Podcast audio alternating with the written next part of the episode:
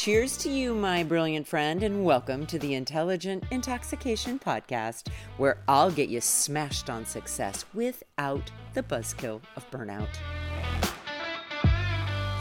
Welcome back, everyone. So, today I want to really help you understand how to question what that inner critic is telling you. Okay? So, when the inner critic starts chattering, we do want to listen to what it is saying and we want to question what we hear. Okay? Listening and questioning is very different, my friend, than listening and believing.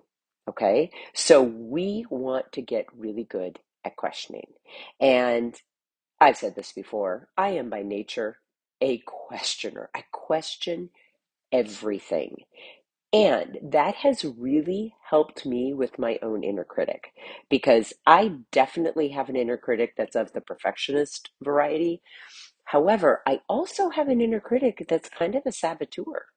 And I have to pay attention to both flavors, but I question it all. And I'll be honest with you, before I knew even understood having an inner critic, and before I knew how to question my inner critic, I would most of the time tell that voice in my head to just shut the fuck up because it's so awful to hear some of those things that that inner critic tells you, right? But that too is reacting to the inner critic. What we want to do is get to the point where we listen to everything, we question it, and then, and I'm going to teach you this also, we reframe it, okay? So let's start with the questioning part. We'll do the reframing on a different day. So I want you to start paying attention to some of the things your inner critic says to you. Okay. I will give you one of mine. This is not one that happens for me anymore because I have done so much work around this. So I, though, used to have this reoccurring limiting thought that I was a quitter.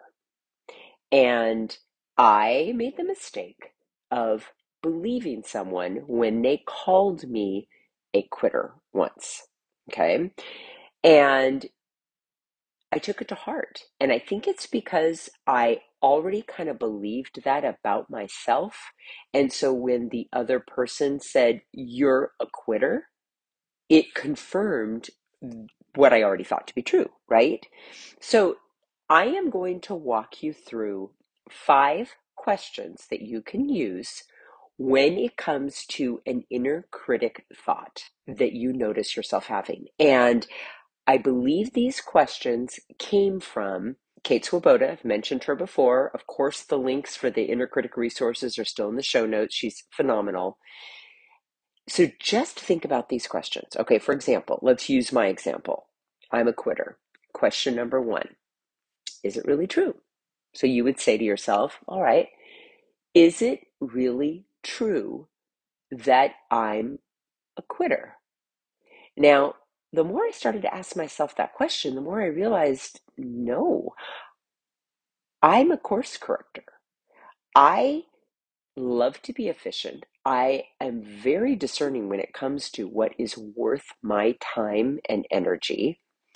And when I try something and my gut tells me that it is just not working out the way I thought it was going to, not because it's hard, not because I've hit obstacles, but because it's just, it's not sustainable. Like I'm just not lit up about it anymore.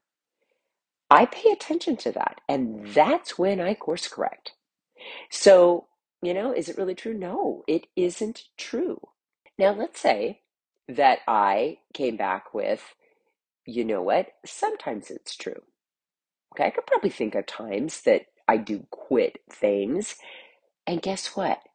If I guilt or shame myself for those times, then quitting or being a quitter becomes a shadow for me, which means it's something I try to hide about myself. It's a part of myself that I hate, right? We don't want to do that because when we have parts of ourselves that we think are so awful that we hide them, it ties up energy that we could use in our lives to create and do things that are really impactful. So I'm aware of that, right? So here's the second question I asked myself. All right, so is this true most of the time? Okay, so let's say you ask the first question, is it really true that I'm a quitter? And you're like, yeah, sometimes. Well, then you ask the second question, is it true most of the time? Do I quit most of the time? No, no, I do a lot of course correcting. No. Question number three Who was the first person in your life to say this to you? In my case, it was my mother in law. Now, I don't believe that she said it to be unkind or to be cruel or anything like that. I think she was trying to give me a life lesson about not quitting, to be quite honest with you. But nonetheless, because she said it, I, at that time in my life, being young and impressionable, I thought if people said stuff like that to you, it must mean that it was true. Okay? Question number four Is this person reliable, kind, and honest? Okay, so she is a very kind person, very kind, very loving. She believes that she is honest. But here's the thing that happens just because someone presents their opinion to you does not make it true. Okay? So presenting opinion as truth does not make the opinion true. And that was her opinion. I made it true. That's on me. Okay? And then question number five Is that person a good judge of your abilities? Hands down, no. We are very different human beings. And my ability to move through life at lightning speed and to be extremely efficient and to skip steps and to know in a hot second what's worth it and what's not.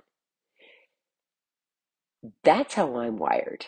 That's not how she's wired. She's wired in other equally amazing ways. But because we are so different, she would not be a good judge of my abilities. Okay? Isn't that interesting?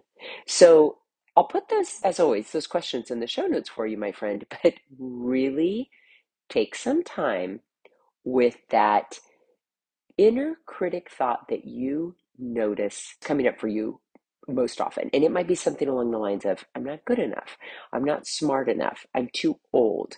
I'm too this. I'm not enough that. I'll never be whatever it may be. And work through these five questions and see what you learn. Okay, my friend, thank you for being here. Have an intoxicating day. And of course, I'll be back tomorrow with more. Hey, my friend, if you're thirsty for more than this daily shot and ready to intoxicate the hell out of your personal or professional life, I'd love to invite you to coach one on one with me. It all starts with a complimentary happy hour call. Head on over to terribradway.com. That's Terri with two R's and an I. Bradway, spelled just the way that it sounds. Once you get there, my friend, click on the Work with Terri button and we'll take it from there. Thanks for listening and have an amazing day.